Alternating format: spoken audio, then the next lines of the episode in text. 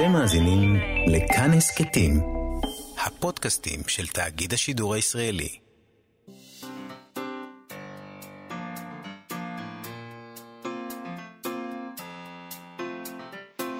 מה שכרוך עם יובל אביבי ומה יעשה לה. שלום, צהריים טובים, אנחנו מאיה סלע ויובל אביבי במה שכרוך, מגזין הספרות היומי של כאן תרבות ב-104.9 ו-105.3 FM. איתנו באולפן היום אלכס לויקר ושרון לרנר שעושים איתנו את התוכנית, וכמובן יובל אביבי, שלום גם לך. שלום, אה, מאיה סלע. היום אה, נקדיש אה, חלק ניכר מתוכניתנו לספרי ילדים. הרבה מאוד ילדים ובני נוער עדיין נמצאים בבית, למרות שבתי הספר מתחילים להיפתח, וספציפית אה, שלי חזרו לבית ספר, שזה דבר נפלא, אבל יש הרבה שעדיין בבית, אה, ואולי יעזרו להם כמה המלצות קריאה. אני חושבת אה. שגם אנשים שהם, נגיד, בזמנים רגילים, אין קורונה, ואנשים הולכים לבית ספר, ילדים... עדיין יעזרו להם המלצות קריאה? עדיין יעזרו להם המלצות קריאה, וחוץ מזה, הדברים שאנחנו נדבר עליהם היום, בעיניי, הם לא רק לילדים. זה נכון. אלא אם כן אני אינפנטילית גמורה, זאת גם אופציה. אני לא יודעת. אותי מעניינים. אה, בכל מקרה, אה, אנחנו נדבר עם אה, פרופסור זוהר שביט מאוניברסיטת תל אביב, זו פינה קבועה כבר אצלנו. היא מרכיבה עבורנו ועבורכם המאזינים והמאזינות את uh, ארון ספרי הילדים המומלץ. היום צ'ארלי בממלכת השוקולדה, ורועל דל בכלל. הנה, רועל דל למשל, כן. זה פשוט דמות מדהימה, אה, אני מתה עליו. תספר לנו עליו. דמות אה, מאוד בעייתית ונהדרת, ואקצנטרית, ואני תמיד שמחה לשמוע עליו. וגם הספרים שלו, כמובן. אקסנטרים. זה ברור, הספרים שלו אדירים. רגע, אתה, אתה לא מקריא לילדים שלך את הספרים שלו כי זה לא חינוכי? הילד... כי הוא לא חינוכי, אתה יודע את זה. לא, הילד שלי כבר קורא לבד, אני לא מקריא לו כלום, הוא לא מוכן שאני אקריא לו. אבל מקריא, הוא קורא את הספרים כן, האלה? כן, בטח. יפה. הספר האהוב עליי, אה, לקרוא לבת שלי, שכבר לא זקוקה לי בתחום הזה, היה מטילדה, מכל הספרים של רועל דל, זה פשוט היינו מתפקות מצחוק מהדבר הזה. אמ, אני יכול להבין, אני רואה את זה, איך זה, אני בהחלט יכול לראות את זה. המבוגרים דפוקים, וזה נכון, והמורים מזעזעים, וההורים זוועה, והילדים חכמים, נהדר. הילדים חכמים גם בעץ הקסמים. או, אה, עץ הקסמים. מה זה עץ הקסמים, יובל? עץ הקסמים זה סדרת... וזה כבר מעולם שאני לא מכירה. כשיהיו לי נכדים אני אחזור לזה. זהו, זה קצת יותר צעירים. אה, זה סדרת ספרים אה, של אנג'יי מלשקה. הוא פול... סופר פולני? ומחזאי ותסריטאי ובמאי קולנוע פולני. נשמע ככה. הוא כתב עשרה ספרים אה, תחת, אה, בסדרת עץ הקסמים, עכשיו יצא הספר השלישי, הענק. Mm-hmm.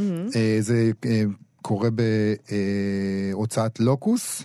זה יצא בהוצאת לוקוס? כן, ואנחנו נדבר עם אה, שירה חפר, אה, מו"לית הוצאת לוקוס. רגע, זה מתורגם מפולנית? כן, מתורגם מפולנית, אני אגיד לך גם מי המתרגם, כתוב פה. אה, ענת זיידמן תרגמה מפולנית. יפה. רגע, ומה קורה שם? מה זה, סטייל הארי פוטר כזה? כי לפי הכריכה זה ילד עם משקפיים, אה, אתה יודע, ממושקף הארי פוטר. ויש קסמים. אז זה לא בדיוק, אה, זה לא בדיוק הארי פוטר, זה גם אה, כמו הארי פוטר מתרחש בעולמנו הריאלי, האמיתי, mm-hmm. ואז הקסם חודר פנימה. אבל זה יותר הרפת... יש שם יותר מימד של הרפתקאות, וזה לא בדיוק הארי פוטר. קורה, וזה קורה כאילו בוורשה? נגיד, זה בפולין מתרחש כל העניין הזה? כלומר, יש, יש פולין שם, שזה הכל קסום כזה. אני כי... לא... טוב, נשאל את... בשביל זה אנחנו נדבר את שיר החפר. כי זה מאוד... אה, יש משהו מאוד נחמד בזה, ואני רואה שיש גם ציורים יפים. כן, אה, יש אני, משהו אני מאוד קראתי... נחמד אם זה קורה, ב, ב, ב, ב, אתמול דיברנו על, אה, על אוכל בספרים, וגם הרבה אוכל בספרים של ילדים. אתה יודע, הרקיקים מהשביעייה והחמישייה הסודית, כן. מלפפונים. אז מעניין אותי, נגיד, אם יש שם אוכל, אוכל פולני. פולני. אני יכול להגיד לך שאני קראתי אתמול בספר הזה, אני לא זוכר אם זה, אם זה מתרחש ממש בפולין או במקום אחר, זה היה תחושה שזה על מקומי כזה. אוקיי, אוקיי. אבל בכל מקרה, לבדוק. זה לא נעצר שם, כי uh, מהר מאוד מגיעים דרקונים ומפלצות, ומתחילים לנוע ברחבי האזור והעולם וכולו. אתה יודע מה זה דרקון פולני? זה לא צחוק, חביבי. זה לא בדיוק דרקון, זה מין, אה, אה, יש שם חיות שהן חי, חייכונות קוראים להם. הם גם חיות וגם מכונות, בחוץ שלהם חי, בפנים זה מכונה. אה, אוקיי. הדבר הזה בולע את אם הבית של הבית ספר שלו, בלאגן. בלגן רציני, ועץ הקסמים, צריך להגיד, זה, זה עץ קסום באמת, שעשו ממנו רהיטים, וכל הרהיטים אה, מחזיקים את כוח הקסמים של העץ. נהדר. אז אתה יכול, יש שם עץ, יש שם כיסא אדום, זה הספר הראשון בסדרה נקרא כיסא אדום, אתה יכול להתיישב עליו ולהגיד אני רוצה עוגת קצפת, ואז פוף, מגיעה עוגת אז- קצפת, אבל זה מאוד בעיה, כי כאילו ברגע שיש לך דבר כזה ואתה ילד, זה גורם הרבה אתה בעיות. רוצה הרבה דברים. כן, אז. הבן שלך אהב את זה? אוהב את זה? כשהספר הזה הגיע אליי הביתה, כשהספר השלישי, היו צרחות בבית, הוא אמר, אלון, שזה קורה, יש, יש, כאילו, הוא ממש... וכמה זמן הוא גמר את זה? בטח באותו באותו יום. ערב, כן, באותו אוקיי. ערב. ואני אני אומר לו, בן אדם, תחכה. ת- תקרא pace yourself אה, אבל הוא במתינות. יכול, אה, הוא יכול אה, לקרוא את זה שוב, ילדים הוא- קוראים זהו, שוב ושוב. הכל זה שוב ושוב, נחמד, כן. וזה שזה הגיע עכשיו גורם לו גם לחזור לשני הספרים הראשונים, הוא מאוד, הוא מאוד התרגש. אמרתי, נברר ממה הבן שלי כל כך מתרגש, וזה אנחנו נעשה היום. יפה. אבל לפני כל אלה, אתמול הלך לעולמו חוקר הספרות והשירה והסופר, צבי לוז, בן 90 במותו. נכון, צבי לוז נולד ב-1930 בדגניה ב', דגניה ב' זה עניין. אה, אביו היה קדיש לוז, בכיר במפא"י ויושב ראש הכנסת. הוא למד ספרות עברית ומדעי היהדות באוניברסיטת בר אילן, והיה העוזר של החוקר החשוב ברוך קורצווייל. אה, המבקר, אה, שם הוא גם עשה את הדוקטורט שלו, ושם אה, גם לימד ספרות לאורך כל הקריירה שלו. הוא כתב ספרי מחקר רבים, גם על פרוזה, אבל בעיקר על שירה. דברים, ספרים כמו מציאות ואדם בספרות הארץ ישראלית, שבילי שירה, מסות על משוררים ושירות, משוואות שיר, מסות על שירה, או אצל גנסין, פירוש צמוד לסיפור אצל ועוד. הוא הקדיש חלק גדול מהזמן שלו לחיבור מונוגרפיות למשוררים חשובים כמו יעקב פיכמן, נתן יונתן, אברהם חלפי, עין הלל, אסתר רב ואורי ברנשטיין. כאמור, הוא גם היה סופר. אה, לפני שהוא הפסיק לכתוב, אה, בגלל שהוא קצת התייאש מזה, הוא היה סופר שכתב רומנים וסיפורים קצרים וספרים לבני נוער, וב-1966 הוא קיבל את פרס קוגל על ספר הביקורים שלו, מקום שהנחלים הולכים. הוא קיבל את הפרס הזה לצד עוד סופר צעיר, עמוס עוז. הוא קיבל גם כן את הפרס הזה על ספר הביקורים שלו, ארצות התן. ושושנה וייץ כתבה על הספר הזה בלמרחב, ב-1965, ספר הביקורים של צבי לוז, שמספר מעלה בעיות המנסרות בחריפות בחלל עולמם של הצעירים בקיבוץ וקשריהם עם דור ההורים. מעסיקים אותם בעיקר ההשתלבות בחברה הקיימת, שעה שהצעירים עומדים תוהים מול החיים הנראים ארוכים מאוד, אפורים מאוד, חסרי גיוון ושינוי. בהצופה כתב עליו ועל הספר הזה אריה בן יוסף, שהספר הוא ספרו של נוער מאמין ונאמן, שעיניו לכיבושים ולהרחבה, אך הוא קשור בטבורו למה שקדם לו, כשתמודם של הראשונים משמשת לו מופת נערץ. נוער שונה בתכלית מזה שמאכלס את מרביתה של הסיפורת הצעירה שלנו, ואומנם בשדה סיפורת זו, שרבו בו חרולי הניהליזם והכופרנות, מגלם הספר נטע נעמנים של בניין ואמונה. תקשיב, זה, זה יש לנו כותרת, חרולי הניהיליזם והכופ- והכופרנות. כותרת- זאת הכותרת. כותרת לחיים, נכון. לא לשום דבר אחר.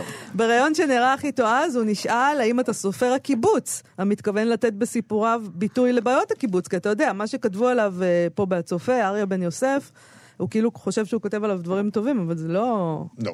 לא. אז אה, האם הוא סופר של הקיבוץ, שמתכוון לתת בסיפוריו ביטוי לבעיות בקיבוץ? והוא ענה, העולם בו אני חי הוא הקיבוץ, וסיפוריי בהכרח צומחים מקרקע הקיבוץ. מאידך, אינני רוצה להיות שופר לאיזו בעיה כללית, ולא דובר של בני הקיבוצים. אין סופר יכול להיות סופר מטעם. הוא גם אמר, זכיתי ללמוד ספרות אצל מורה מעולה, פרופסור ברוך קורצווייל, מאוניברס... באוניברסיטת בר אילן, המצטיין בחדירה לעומק הבעיות של הספרות המודרנית. אני מכיר את הטכניקות והמניירות של הספרות המודרנית, אך בשעת כתיבה אני שוכח את התיאוריות, התבניות וההשפעות המודרניות ומחפש את האמת שלי, את מה שיש לו ערך לגביי, וזה דבר קשה ביותר. יצירת אמת נובעת מדברים הדולקים בלב הסופר, והם יקרים מאוד לליבו, ואלה אינם כה רבים. מה שקרוב לליבי הוא מותר הערך על המעשה היומיומי הפשוט. לא רק בחיי הקיבוץ, אלא בחיים בכלל, בפגישה עם כל אדם. לא שאני מזלזל בחיי המעשה, אך מעסיק אותי מה שמעבר להם, לדברים שבתחום הרוח. בשנת 2011 כתבה עליו רבקה שאול בן צבי במקור ראשון, הוא זכה אז אה, בפרס רמת גן למפעל חיים, והיא כתבה שם בעצם, היא ניסתה, ניסתה להגיד שהוא התפרסם בעיקר כחוקר ספרות, כי באיזשהו שלב הוא התייאש מהספרות ומההתקבלות שלו והפסיק לכתוב ספרות, אה, והמשיך אה, במחקרה, וככה הוא התקבע כחוקר יותר מאשר כסופר. יש דעה כזאת של הרבה אנשים ש... אומרת שאתה צריך לבחור. כן. אנחנו מדברים על זה לפעמים, שבאקדמיה קודם כל לא אוהבים שהם האקדמיה. מבקשת ממך לבחור, בדיוק. כן. בדיוק. לא, לא, לא אוהבים שמסתובבים להם שם סופרים. כן. בקיצור. אומרים, יש לך אה, זמן לכתוב, תכתוב אז מחקר. תכתוב את המחקרים, בדיוק. על מה אנחנו משלמים לך? אה, אבל אני חושב שזו טעות, אני חושב שאנשים שהם, אה, שיש להם מה לתרום לפרוזה והם חוקרים, מה... זה מצער. זה מצער, זה בהחלט. מצער. אז זה, זה גם אה, מרגיש כאילו אולי הם לחשוב- מאוימים מהדבר, זה באיזשהו אופן מאיים עליהם. כן, אפשר היה לחשוב שהאקדמיה לספרות אפילו תעודד את מי שיודע לכתוב, להוסיף לתחום הפרוזה, אבל לא. לא על זה אנחנו מדברים עכשיו. תשמעי, היא אומרת דברים שם, רומזת לדברים מאוד מעניינים, אני לא לגמרי... אה, רבקה שאול בן צבי. נכון, היא אומרת. שהעובדה שאנחנו מכירים אותו כחוקר ספרות ולא כסופר זה עוול שנעשה לו. והיא אומרת שזה קרה, העוול הזה, משלוש סיבות. האחת, האישיות של צבילוס בעצמו. הוא אמר, היא כותבת, הוא היה מענייני הדעת שבדגניה ב', הוא לא שיתף פעולה עם התקשורת, הוא סלד מקידום אישי ולא הקל על אלה שרצו בפרסומו. גם את הפרס שהוא זכה בפרס קוגל הוא לא הגיש, אלא הגישו אותו, הוא לא אהב פרסים. אה, הוא, היא כותבת, כחבר בוועדות שיפוט שונות, הוא התוודע לאווירת הסחר-מחר שבחלק מהן, ונפשו סלדה. איש לא חלקלק שהעדיף לעזור לאחרים מאשר לקדם את עצמו. הסיבה השנייה, היא כותבת, היא התנכלות מצד גורם חשוב. לא אומרת. מי. לאחר מות קורצוול, שראה בלוז כישרון אותנטי שראוי לעידוד, לא היה מי שידאג לסופר הצעיר והצנוע. ועוד היא אמרה שהסיבה השלישית היא שבשנות ה-60 פרחה הפרוזה המודרניסטית, כלומר פחות ריאליזם ויותר אה, יותר מטאפורות ויותר אה, אה, המצאות וקישוטים ו- ומסרים אה, תת-קרקעיים וכולי וכולי, והיא כותבת שהתעקשותו של לוז לדבוק בריאליזם מתוך הכרה שזה הסגנון שמתאים ליכולותיו ולנתיבותיו האישיות וגם לתיאור חיי הקיבוץ, הוא האמין שככה צריך לכתוב על הקיבוץ והקיבוץ היה מה שמעניין אותו, אז היא אומרת שזה אה, לא טעם לרוח התקופה פשוט וככה הוא נשכח. אבל אה, הביקורות שהוא קיבל על הספרים שלו וגם איך שהיא כותבת עליו, זו כתבה ארוכה, שווה ל- לקפוץ לשם ולמי ש... זה באינטרנט, נגיש לכולם. אה, ניכר שהיו הרבה מאוד ביקורות מאוד טובות על ספריו ואהבו אותו למרות שהוא החליט לפרוש בסופו של דבר מהכתיבה.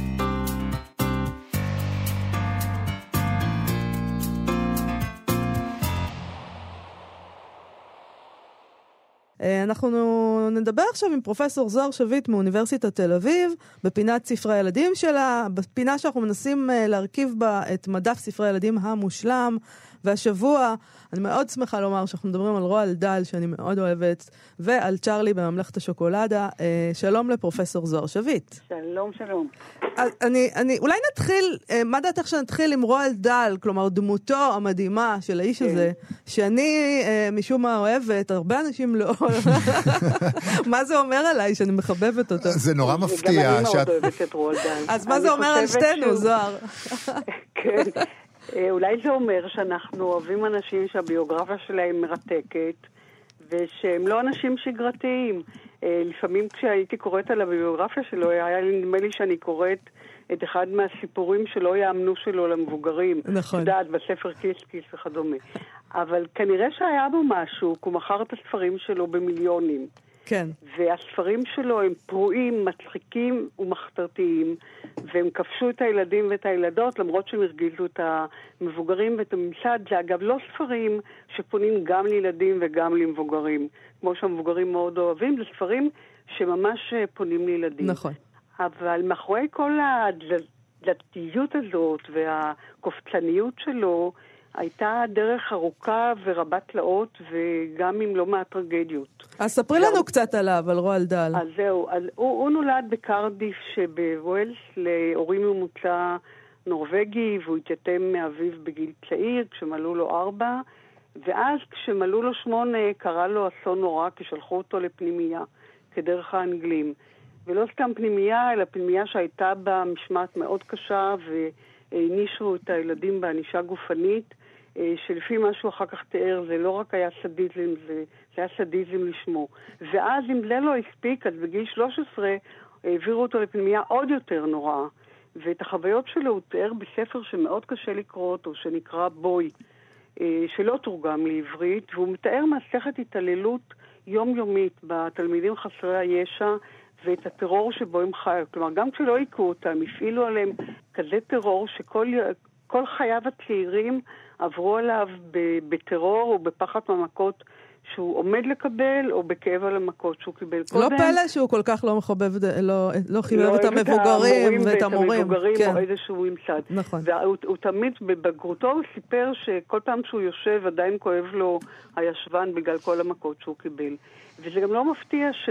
אני לא יודעת אם בגלל זה, אני לא רוצה לעשות פסיכולוגיה בגרוש, אבל בספרים שלו, זה אחד הדברים שאני הכי אוהבת, הוא תמיד עומד לצידם של המוחלשים. אם זה ילדים, בני המעמדות הנמוכים, בעלי חיים, תמיד הוא עומד לצידם, והוא תמיד תוקף את הנטלנים, את בני המעמדות הגבוהים והפריבילגיים ואת בעלי ההון. לי זה מאוד מתאים. אני רוצה לשאול, אה, בעצם, קודם כל עולה בי מחשבה כזאת שאולי הספרות האנגלית אה, כזאת משובחת, כי הם שולחים את הילדים שלהם לפנימיות. ואחרי זה הילדים האלה... יש להם הרבה מטען. יש להם הרבה על מה לכתוב. כולם ביתומים, נכון? כן. אבל איך, אז איך הוא נהיה סופר בעצם? אז לגמרי במקרה, לפי מה שהוא מספר. הוא היה טייס בחיל האוויר הבריטי, והוא נמצא, נפצע, ואז שלחו אותו לתפקיד אחר בשגרירות בריטניה בארצות הברית, ואז הסופר הידוע, א' מ', א' מ', פורסטר, פנה אליו בשנת 1942 והוא ביקש שהוא יכתוב כאילו דוח על התרסקות מטוסו. והוא הבטיח לו שהוא יכתוב את זה והוא יסייע לו בכתיבה, ואז הוא כתב במרכאות דוח, ופורסטר כל כך התרשם מכתיבתו שהוא החליט לפרסם את הדוח בלי כריכה, ודל בן יום, בן לילה. מדהים. הפך לסופר, והשאר הוא היסטוריה. עכשיו... והוא היה מאוד uh, פרודוקטיבי, הוא כתב הרבה מאוד ספרים. גם לילדים וגם למבוגרים. Uh, הספרים שלו תורגמו uh, לעברית, ואני מניחה שעוד יתורגמו. יש אחד שאני חושבת שאף מו"ל עברי לא ירצה לתרגם, זה הספר בשם התרופה המרה של ג'ורג'. למה? לג'ורג' יש סבתא בלתי נסבלת. הלוא מי מאיתנו מוכן להודות שקרוב משפחה קרוב הוא בלתי נסבל, אבל האנגלים זורמים עם זה, וג'ורג' מרעיל לאט לאט את הסבתא שלו. עד שהיא פגה מהעולם. אה, הוא מרעיל את הסבתא שלו, אני חושב דווקא אולי הישראלים לאט לאט יתחילו להתרגל לרעיונות האלה, ואולי זה יקרה, אולי זה יקרה. לא, זה פשוט, זה פשוט נפלא, קוראים בספר הזה ולא מאמינים, וגם בכלל לא כועסים על ג'ורג'. זה הדבר הכי... כן, כי היא בלתי נסבלת. היא בלתי נסבלת, מה אפשר לעשות? אם היא עושה נגיד לג'ורג' את מה שעשו לרועל דל בפנימייה הזאת, אז כאילו... אבל, אבל האיסורים... היא ממררת לכל המשפחה את החיים. האיסורים אבל של רועל דל לא, לא הסתיימו ב, בילדות. זאת אומרת, הוא כאילו היה לו קרמה ממש רעה. כן, גם הבגרות לו... שלו הייתה נוראית. אה, תראה, הוא, הוא ניסה לשחקנית אה, מפורסמת, פטרישה ניל, שגם עליה אגב עשו סרט, כי הייתה אהובתו של גרי קופר, ונולדו להם חמישה ילדים, אבל קורות שניים מהם היו טרגיים, והוא לא, לא התאושש מזה, לפחות בתיאורים שלו הוא אומר שזו הייתה מכה מאוד מאוד קשה. הבת הבכורה שלו מתה בגיל שבע מחצבת, והוא תמיד אה, אכל את עצמו שהוא לא פעל בזמן ולא ניסה עליה תרופות שכבר היו. והבן שלו נפצע קשה בתאונה וסבל כל החיים מהפציעה בראש, ואשתו עצמה סבלה מכמה אירועי מוח. בקיצור, החיים שלו היו לא פשוטים. היומיום של החיים שלו היה לא פשוט, ובכל זאת הוא כתב לי סוף ספרים, והספרים הם מלאי זיקוקי דינור, אבל גם הרבה מאוד אהבה וחמלה לעולם. אבל גם למשל אמרו עליו שהוא היה אנטישמי נכון, ואנטי-ישראלי. בדיוק. אמרו, עכשיו למה אמרו שהוא, כן, אנטישמי.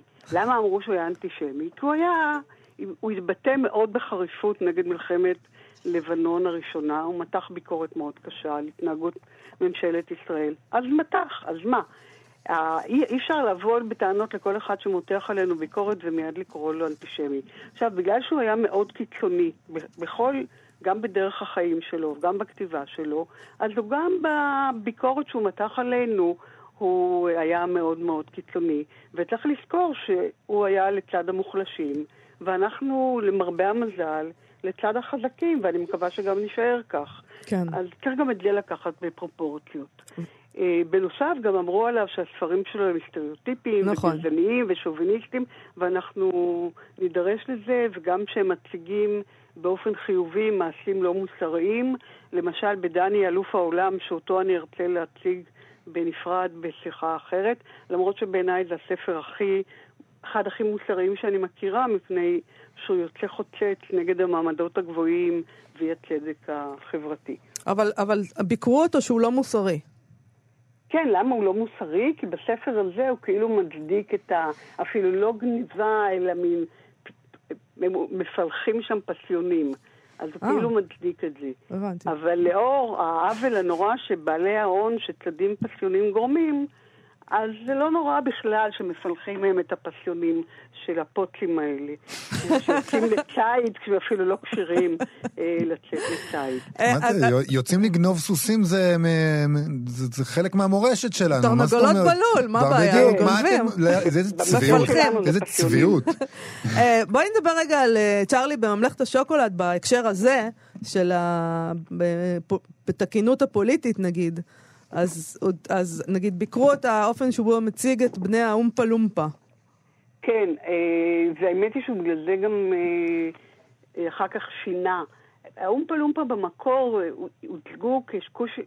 אסור להגיד את המילה, כושים קטנים מאפריקה. כן. ואז הוא שינה את דמותם ומוצאם, והם הפכו ללבנים קטנים בניה של ארץ דמיונית. אבל בינינו, באמת מאז שדל שינה את הגיבורים ללבנים, אנחנו לא מנצלים יותר את בני אדם שחורים. נכון, הפסקנו עם לא זה. במדינת ישראל ולא בשום נכון. מקום זה אחר פתר את בעולם. הבעיה, כן. אז זה די מגוחך, העניין הזה של לתקן את הטקסט, את הטקסט ולא את העולם. אה, ואני חושבת שדווקא הדבר שאני כן רואה כבעייתי בכתיבה שלו, בא ממקום לגמרי אחר, בגלל שאומנם הכתיבה שלו מתאפיינת באירוניה וגרוטסקה וסרקזם, וכמעט אצלו כל התיאורים הם מוגזמים ומופרזים, אבל העולם שלו הוא מאוד מוסרי, אני חושבת אפילו מוסרני. זאת אומרת, מרוב האהבה לילדים ולבני אדם מוחלשים, והניסיון שלו להיות לוחם צדק, הוא הרבה פעמים, הכתיבה שלו שופעת הטפות מוסר והיא מוסרנית מדי, וזה הדבר היחידי שאני מוכנה למתוח ביקורת. אבל זה בעצם הפוך מעניין. ממה שאומרים עליו. כן. הם אומרים שהוא לא בהחלט. מוסרי, ואת אומרת, אם כבר, אם כבר משהו שלילי להגיד עליו זה שהוא כל העניים מוסרני. טובים. יותר כל העשירים רעים. כל העניים הם, הם טובים והוגנים, וכל העשירים הם רעים ומנו- ומנוולים. אה, עוד דבר שמאוד, השמרנות שלו מאוד ניכרת, זה שהוא מתעב ילדים חצופים ומפונקים. אה, וחצופים ומפונקים לפי הנוסח אה, האנגלי. כלומר, children should be... seen and not heard. בדיוק. אהה. הוא מאמין גדול בזה. כן. אה, ובנוסף, לשמחתנו הרבה, הוא גם חושב שצריך לבטל את הטלוויזיה ולשלוח את הילדים לקרוא ספרים. ונורא מעניין לראות על איזה ספרים הוא מדבר. אה, כן, על, על מה הוא ממליץ באמת? הרוח בערבי הנחל, קרפד. מר קרפד, כן. כריסטופר, כלומר, פועדוב, אה, קונארט ב-35 במאי. אה, הוא נותן רשימה של ספרים, והוא אומר בסוף, לכן כה נפציר, נתחנן ונבקש, את הטלוויזיה חייבים לגרש. עכשיו שוב, הוא נורא קיצוני פה, כי אנחנו לא רוצים לגרש את הטלוויזיה, אנחנו פשוט לא רוצים שתהיה לה בלעדיות אה, בחיי הילדים. אה, עוד דבר שאפשר להגיד עליו, הוא גם מאוד בולט בצ'ארלי וה... השוקולד, שלהוציא את הדמויות הראשיות שהן מאוד אנושיות וממש מחמירות לב, ואנחנו, מאוד קל להזדהות איתן, הדמויות שלו הן דמויות קריקטוריות. אה, והוא עצמו, למרות שהיה בעל משפחה גדולה, מתאר כמעט תמיד משפחות לא נורמטיביות. אצל שרלי, אתם זוכרים, יש שני זוגות של סבים קשישים שגרים במיטה ולא יוצאים ממנה כל היום, בבית הזעיר שלו. הוריה של מטילדה הם הורים מזניחים, בצורה שבאמת צריך שהשכנים יצלצלו לעובדת סוציאלית. דני הוא יתום מאמו, ובכלל חלק גדול מהספרים שלו, הילדים אה, יתומים. יתומים. כן. אה, אבל, עכשיו, גם האשימו אותו שהוא שוביניסט.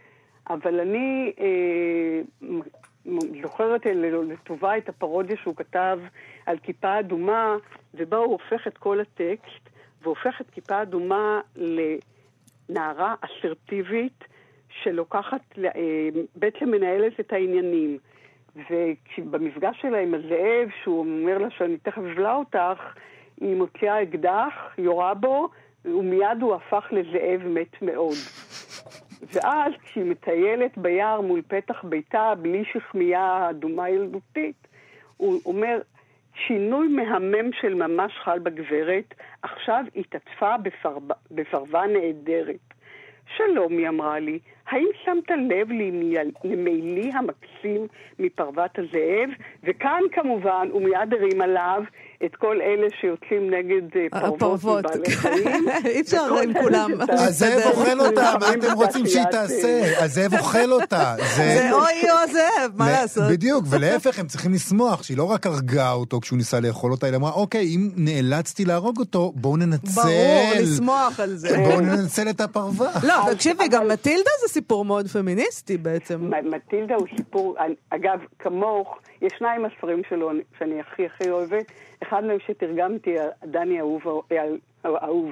אה, אלוף העולם. אלוף העולם, שהוא מאוד שונה מהספרים שלו, הוא ספר, כמעט אין בו, יש בו דמויות קוריקטורות, כמובן, העשירים והרעים, אבל הוא מלא חמלה והוא מאוד ענוג, ומטילדה שהוא פשוט נפלא. נכון. זאת אומרת, מטילדה הייתי הופכת לספר חובה, ואני חושבת שכל ילד, ובוודאי כל ילדה וכל הורה, אה, צריך לקרוא אותו כדי להבין את העולם אה, דרך העיניים של... אה, של מטילדה. אז במעט הזמן שעוד נשאר לנו, אולי אנחנו נתמקד אה, בצ'ארלי בממלכת השוקולד ונדבר על, ספציפית על, ה, על הספר אוקיי. הזה.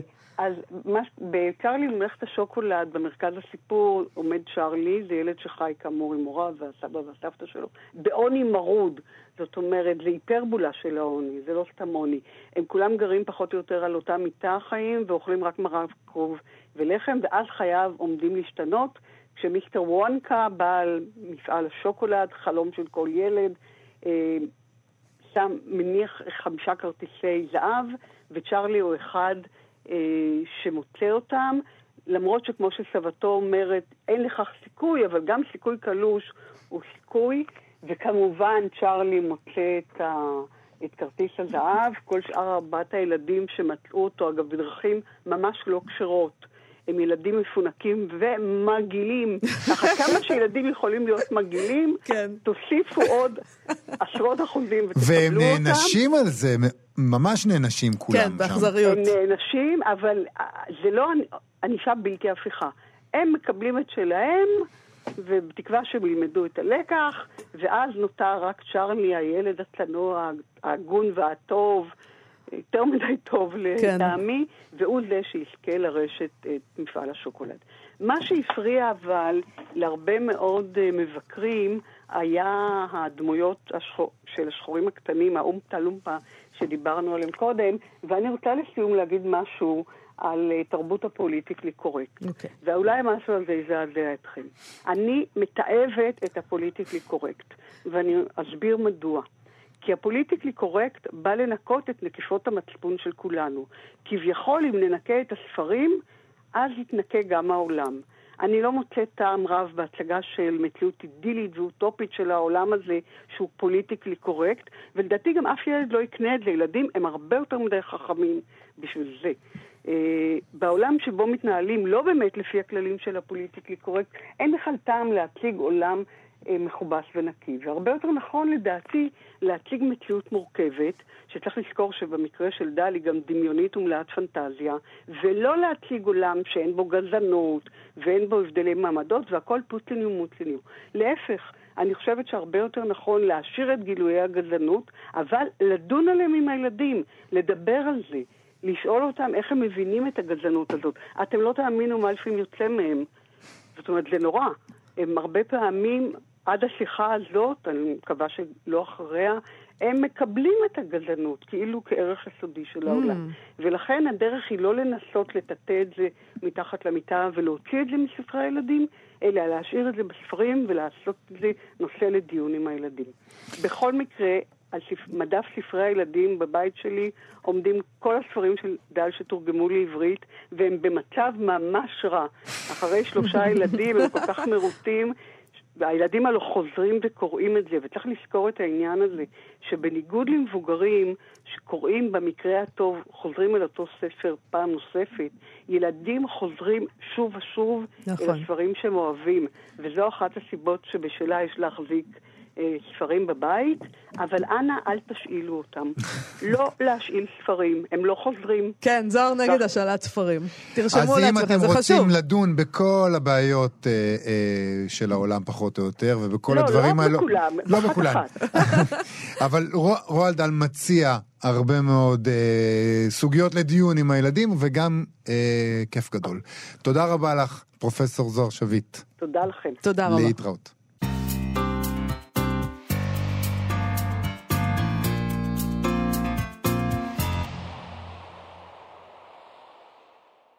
מה שכרוך בכאן תרבות, חזרנו לפני שנמשיך עם המרואיינת הבאה. אה, בואו נדבר על מכתב שהגיע לידינו ונשלח, אה, 1 בנובמבר זה אתמול, אה, על ידי אה, אבי שומר, מנכ"ל צומת ספרים, אה, לשותפינו וספקינו היקרים, כך הוא קורא, הוא שלח את זה לכל המו"לים, אה, זה הספקים. מה הוא כותב שם? אה, הנדון תשלומי נובמבר. לצער, וזה מכתב שבעצם כבר היה בסיבוב הקודם, אה, כן. היה סיפור כזה. לצערנו הקורונה ממשיכה ומכה בנו קשות. רשת צומת ספרים סגרה את חנויותיה בפקודת הרשויות בתאריך 19 לתשיעי 20, ומאז במשך כחודש וחצי הרשת אינה מתפקדת למעט מכירה באונליין. שלא כבסגר הקודם, נאלצנו הפעם לשלם שכר דירה לשוכרים הפרטיים, דמי ניהול לכולם, ארנונה והוצאות קבועות, חשמל, מים, ארנונה, ביטוחים ועוד. התחרות אותה חווינו הפעם של החנויות שנותרו פתוחות ושל חלק מספקינו, הורידה משמעותית גם את ההזמנות האינטרנטיות. זה כבר משהו שונה. כן. והוא דיבר על זה פה בתוכנית, אבי נכון. שומר, אה, מתי זה היה? בשבוע שעבר, נכון? כן. אה, על זה שהם בעצם עושים מין הנחות שיותר משתלם לקנות אצלם. כן. וגם אז- שיש כל מיני רשתות פארם ו- וסופרים שפתאום אז מתחילים כן, למכור אבל פה הוא ספרים. מדבר על הספקים שלו, כן. והוא, אה, ויש אה, תוצאות למעשים, מה שנקרא. מהמם. למותר לציין שהכנסותינו פחתו בכ-85% לעומת התקופה המקבילה, ותזרים ההכנסות נפגע קשה. לפיכך, לצערנו, נעביר לכם רק מחצית תשלומי חודש נובמבר, והיתרה תשולם בהקדם האפשרי עם פתיחת הרשת וחזרה אה, למכירה בחנויות. כפי שנהגנו בפעם הקודמת, גם הפעם נקפיד לשלם לכם את כל יתרת התשלום, ובהקדם האפשרי, מה שבאמת קרה. כן. אז היה מי שפקפק בכך, כן. ו... אבל uh, הם שילמו את הכל. כפי נכון. שהוא הבטיח, uh, בתקווה להבנתכם, אבי שומר, מנכ"ל צומת ספרים. טוב, אז אה, אולי למרואיינת הבאה שלנו יהיה אפילו מה להגיד על זה. אנחנו ממשיכים עם ספרות הילדים ונוער, עם הספר השלישי בסדרת עץ הקסמים אה, של הסופר הפולני, אה, ששמו הוא קצת אה, קשה לי, אבל אני אנסה, אנדז'י מלשקה. אנג'י מלשקה. אנג'י מלשקה, אה, שנקרא... פולני, מה הבעיה? אני פולני, ואין לי. נו, הספר הזה, אנג'י מלשקה. אני לא יודעת אם זה נכון, אבל זה נשמע לי ממש טבעי. הספר הזה נקרא ענק, הוא מגיע אחרי הכיסא האדום וסוד הגשר, יש עשרה ספר, אה, ספרים בסדרה הזאת שעוד לא תורגמו, שבעה עוד לא תורגמו. אה, כמו שאמרתי בתחילת התוכנית, הגעתו לביתנו גרמה לפרץ של צרחות התרגשות, ואני יכול רק לקוות באמת שהצרחות האלה שוחזרו כשיתורגמו גם שבעת הספרים הבאים בסדרה. אה, הספרים האלה, דרך אגב, עומדים כל אחד בפני עצמו, ומה שמאחד אותם זה העולם הקסום שבהם, זה מין קסם שמתפרץ לתוך העולם המשעמם והרגיל שאנחנו מכירים, והופך אותו למבולגן ומפחיד ומסעיר, אבל גם מלא פוטנציאל. אה, את הספר הזה תרגמה ענת זיידמן, הוא יצא בהוצאת לוקוס של שירה חפר. שלום, שירה חפר. וואו, תיארת את זה כל כך יפה, יובל, ממש אה, עשית לי חשק. אז רגע, קודם כל יש לנו כמה עניינים איתך, שירה. קודם כל, השם, אנג'י מלשקה? כן, כן, כן, אוקיי, זה, זה יפה. אנדריי בעצם, זה אנדריי, רק שבפולנית אומרים את זה אנדריי. אוקיי. אנג'י. דבר שני, שמעת את ה... את גם קיבלת מכתב כזה מאבי אז זהו? רציתי להגיב על זה ולהגיד שבפעם הקודמת קיבלתי מכתב, אבל, אה, אבל, כן- אבל, והפעם לא קיבלתי מכתב, ובפעם הקודמת לא שילמו לי את מחצית הסכום, אלא את כל הסכום, והפעם אפילו לא קיבלתי מכתב. פשוט כי כנראה שהוצאת לוקוט, שהיא לא עובדת עם מפיץ חיצוני, אלא אנחנו עושים הפצה עצמית, פשוט כנראה קטנה מדי בשביל להיחשב, אנחנו זניחים אה, מדי. אוקיי. אז כדי לשלם לנו אה, זה ממש אה. שטויות, לעומת כנראה חובות. זה- את אומרת- יש יתרונות, יש את יתרונות אומרת אם זה. חצי או שליש או מלא, זה פחות או יותר אותו סכום, עזבו אתכם. אז בואי נדבר על, על עץ הקסמים, אוקיי? אנג'י מלשקה. מה- קודם כל אה, עלתה, עלתה בי התהייה האם כל העסק הזה מתרחש בפולין, ויש נכון. שם נופים פולנים. וואי, זו שאלה מצוינת, והתשובה היא כן ולא. כי אין, אין, כן כי מדי פעם, מה זה מדי פעם? ממש פעם בספר אולי. אה, מציינים שם של רחוב או משהו כזה שהוא נשמע פולני. אבל חוץ מזה לא מציינים ערים ולא מציינים מקומות, וזה באמת יכול להתרחש בכל מקום בעולם. לא, ממש לא, כאילו בעולם המערבי המודרני שלנו. אה, לא, אתה לא מרגיש שאתה דווקא בפולין. כן יש שמות פולנים, בכל זאת, קוקי, טושה, פיליפ, אה, ששמרנו על שמות הגיבורים כמו שהם, ואולי זה באמת קצת מוזר בהתחלה שהגיבור שלך קוראים לו קוקי, אבל אתה מתרגל, דווקא השמות המוזרים אה, בספרי ילדים, אה, משהו שתופסים את הילדים וגורמים להם להתעניין ברור. יותר מה זאת אומרת? מה יותר טוב. ירון, זהבי? בדיוק. קוקי, קוקי זה יותר. טוב. אוקיי, אז מה קורה שם? מה- למה כל כך הילדים מוקסמים? למה הבן של יובל כל כך מוקסם מהדבר הזה? עכשיו, אני, אני, אוקיי, אז כמובן, אז יובל תיאר את זה מצוין, כי זה, זה, זה פנטסטי, אבל זה לא פנטזיה, במובן הזה שזה העולם הרגיל, הריאליסטי שלנו, שפתאום צץ לתוכו איזשהו אלמנט, או, אה, אובייקט, שהוא אה, הכיסא האדום. הכיסא האדום הוא בעצם אה, תוצר של עץ הקסמים. עץ הקסמים זה עץ שיש לו כוחות לעשות קסמים, ובסערה של שלושה ימים ושלושה לילות פגעה בו ברק והוא התפוצץ למיליון חלקים. לקחו את כל החלקים האלה למפעלים ועשו כל מיני חפצים מהעץ הזה. והכיסא האדום שעשוי מהעץ הזה התגלגל לידי פיליפ, פיליפ טושה וקוקי בספר הראשון, והם מגלים שהוא עושה קסמים שכל מי שיושב עליו יכול לבקש משאלה, והמשאלה מתגשמת. עכשיו, בספר, בספר הראשון אמ, יש לנו את המשפחה, ההורים שלהם הם נגנים, הם נגנים בתזמורת, אבל אה, בדיוק פיטרו אותם ואין להם כסף, ונאלצים לבקש הלוואה מהדודה, מהאחות של האימא, אבל הדודה היא נרשעת, ו... ו... ובכל זאת הילדים מתבקשים להתנהג אליה יפה. היא מגיעה אליהם על הבית, הם מתכוונים לבקש ממנה לבקש ממנה הלוואה, ומשם הכל, everything goes wrong, הכל כאילו, כל, כל מיני דברים מתחילים להשתבש. גם אה, בספר השלישי, דרך אגב, הכסף הוא עניין אה, מרכזי. נכון, שזה מעניין. מנקודת מבט של, אה, של מבוגר, זה, זה, זה קוריוז שהם מתעסקים בעניין הזה של כסף. אנחנו עניים, אנחנו עשירים, אנחנו צריכים כסף, אין לנו כסף. יש את הדבר הזה בספרים האלה. אבל יכול להיות וכאילו- שזה מטריד ילדים. יכול להיות שבמיוחד... לא רק זה, בסדר, יש פה את העניין שלא לא מתביישים לדבר על זה. זאת אומרת, אלה החיים. זאת אומרת, כבר בגיל... כאמור, יש פה משהו מאוד ריאליסטי, משהו שהוא... שהוא כסף זה לא, זה לא דבר שלא מדברים עליו, זה דבר שהוא עניין. ואת יודעת, ילדים, נגיד, אני בטוח שבתקופה האחרונה, ילדים שומעים יותר בבית על עניינים של כסף, והאם יש או האם אין, וחל"תים ועניינים, ואני מניח שזה נכון. מאוד מטריד אותם, והם שומעים את זה מעל הראש שלהם, ולא משתפים אותם, וזה מעורר חרדות, ופה זה פשוט... ו- ויכול להיות שגם לא מעל הראש שלהם כבר. לפי דעתי, הספר הזה מנגיש את הנושא הזה לילדים בצורה מאוד פשוטה, מאוד אה, ישירה. אה, צריך כסף בשביל אה, לחיות, בשביל זה אנחנו עובדים, מקבלים כסף, צריך לחיות, צריך זה. זאת אומרת, אני למשל כבר אומרת לילדים שהיא מספרת להם מה זה עבודה ומה זה כסף. אה, אבל בכל זאת, מה שקוסם להם. כאן, מה שקוסם בסדרה הזאת לילדים, זה המקום הפנטסטי, ולא. המציאות. בטח, בטח. אמ, אז בסיפור הספציפי הזה, הם, אה, ההורים נשלחים, ואז הילדים צריכים להשתמש אה, בכיסא, משתמשים בכיסא כדי להגיע, להגיע, ל- להציל את ההורים שלהם מאיזה כישוף. אה, אני לא, לא, לא, לא אספר את כל העלילה, אבל, אבל אה, הם פוגשים כל מיני, אה, אני זוכר רגע ב... אני מעניין אותי, אבל שירה. רגע, קודם כל אה, יש את העניין הזה של אה, הצורך אה, להעלים את ההורים מספרי הילדים, שהם יהיו יתומים או שהם ייעלמו וזה, שזה נהדר. אה, אבל מעניין אותי איך הגעת לתרגם דווקא ספר של סופר פולני. כאילו, מה פתאום? למה הוא? איך הגעת אליו?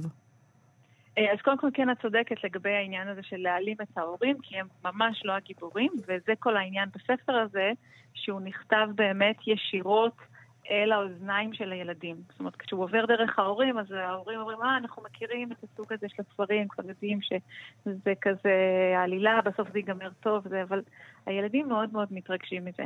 עכשיו, מי שמצאה לי את הספרים האלה היא המתרגמת ענת זיידמן, שהיא בעלת נכדים. אה, היא מתרגמת מפולנית, והספר הזה הוא הצלחה פנומנלית בפולין ובעוד אה, הרבה ארצות שהן לא אמריקה. ו... שהן לא אמריקה. שקיימות, שקיימות בעולם, ונכתב בהן ספרות. אה, נכתבת בהן ספרות. אז היא, היא הכירה את הסדרה הזאת, והיא פשוט קישרה ביני לבין המו"לים של הספרים האלה בפולין. עכשיו, אני מודה שזה לא הספרים הרגילים שאני בדרך כלל מוציאה, ספרות למבוגרים, נכון. וספרות יפה, ו, אה, אבל אה, כשראיתי את זה וקראתי את זה, אה, רציתי, אני רוצה לפתוח סדרה לילדים כבר הרבה מאוד שנים. אז, וראיתי גם את התמיכות שפולין נותנת, כי פולין נותנת תמיכות למו"לים למו"לים מארצות זרות כדי לתרגם. אז אמרתי, וואלה, אני רוצה אה, לקחת, אה, לעשות כאן איזשהו הימור, ולקחת את הדבר הזה, לראות אולי זה יצליח. אה, אולי זה יצליח בארץ, כי הספרים נראים לי ממש מדליקים לילדים, ו, וגם, תשמעי, בפולין נכתבת ספרות טובה, זה דבר ידוע. הפולנים ממש ממש טובים בספרות, אם זה, ובכלל בכל נושא של תרבות, אם זה בשפה, אם זה במבנה סיפורי, אם זה בכל מה שקשור... ואיך את אה, מתרשמת באמת, זאת אומרת, מה, מהילד הישראלי, הוא, הוא אוהב, חוץ מהבן של יובל, הילדים אוהבים את זה? יש בזה משהו פולני? אני אספר לכם משהו. שהספרים האלה התחלתי להוציא אותם כבר לפני שנתיים, אבל לילדים שלי התחלתי לקרוא אותם עכשיו, ממש בחודש האחרון. ופשוט חוויתי חוויה מדהימה. Uh, התמודדתי לראות אותם נקרעים מצחוק, לא רוצים להפסיק, הם הביאו את הבייביסיטר כדי שתקרא להם, וישבו איתה עד אמצע הלילה, שלא לא רצו שתספיק לקרוא להם. אה, קצת בזבוז של בייביסיטר, אני אומרת. למה? מה היא אמורה לעשות, הבייביסיטר? לא יודע, להוציא אותה מהבית, לשחק. אה, טוב, קורונה, נו. כן, לא, אני אתן לך סתם דוגמא. למשל, יש פה כל מיני בדיחות שהילדים, שנורא מצחיקות את הילדים. למשל, אה, אה, אני יודעת מה, יש פה איזה קטע שהם תלויים, רוצים להחליף נורה, אבל הסולם קורס תחתיהם, אז הם תלויים על הנברשת, ואז האח הגדול פיליפ קופץ ראשון ולא קורה לו כלום, קוקי נשאר על המנורה וצועק, אני לא יכול להמשיך להחזיק, אז תקפוץ, אני אמות, אני אשבור את הרגליים, יהיה לי זעזוע מוח, אל תדאג, אין לך מוח, קפוץ כבר, לא רוצה. עכשיו, הילדים שומעים את זה, ואנחנו קוראים את זה כמובן עם האינטונציות וזה, הם נקרעים מצחוק, זה, זה ממש ממש מצחיק אותם. וזה נורא כיף לי לראות אותם, ילד אחד בן שש, אחד בן שמונה, והוא דווקא הכי מזדהה עם הגיבורים האלה, ונורא רואה את עצמו איך הוא אה, גם יכול להיות שובב, גם יכול להיות אכפתי מההורים שלו ומאחותו ומהחברים, וגם יכול להמציא כל מיני, אה, גם להיות מלא תושייה בעיקר, ולהמציא, לבקש כל מיני משאלות שיעזרו לעולם, לחיים, ל... עכשיו, יש פה עוד, עוד דבר משונה בעיניי לפחות, שזה האיורים בספר הזה. שהם, תודי שהם טיפה משונים. תשמעי, פה אני חייבת להודות ולספר לך בכנות, שכשראיתי את זה בפעם הראשונה, אני לא ידעתי כל כך איך להגיד, אני מודה. ו... ואמרתי, רגע, אני מודה שהתבלבלתי. זה מין צילומים אה, כאיורים, שבתוכם יש לא. צילומים של הילדים הגיבורים שלה, כביכול. ואמרתי, בלי, אני ואף אחד אמרתי, טוב, אולי ככה זה בפולין, אני לא יודעת. זה גם כן הוא עושה, נכון? מלשקה. אולי ככה זה מזרח אירופה, אולי ככה. מלשקה עושה את האיורים גם. נכון. כן, כן, הוא עושה את האירועים והוא גם נורא נורא גאה בהם. אני אמרתי, טוב, זה חן פולני. זה חן פולני, לחלוטין. כן.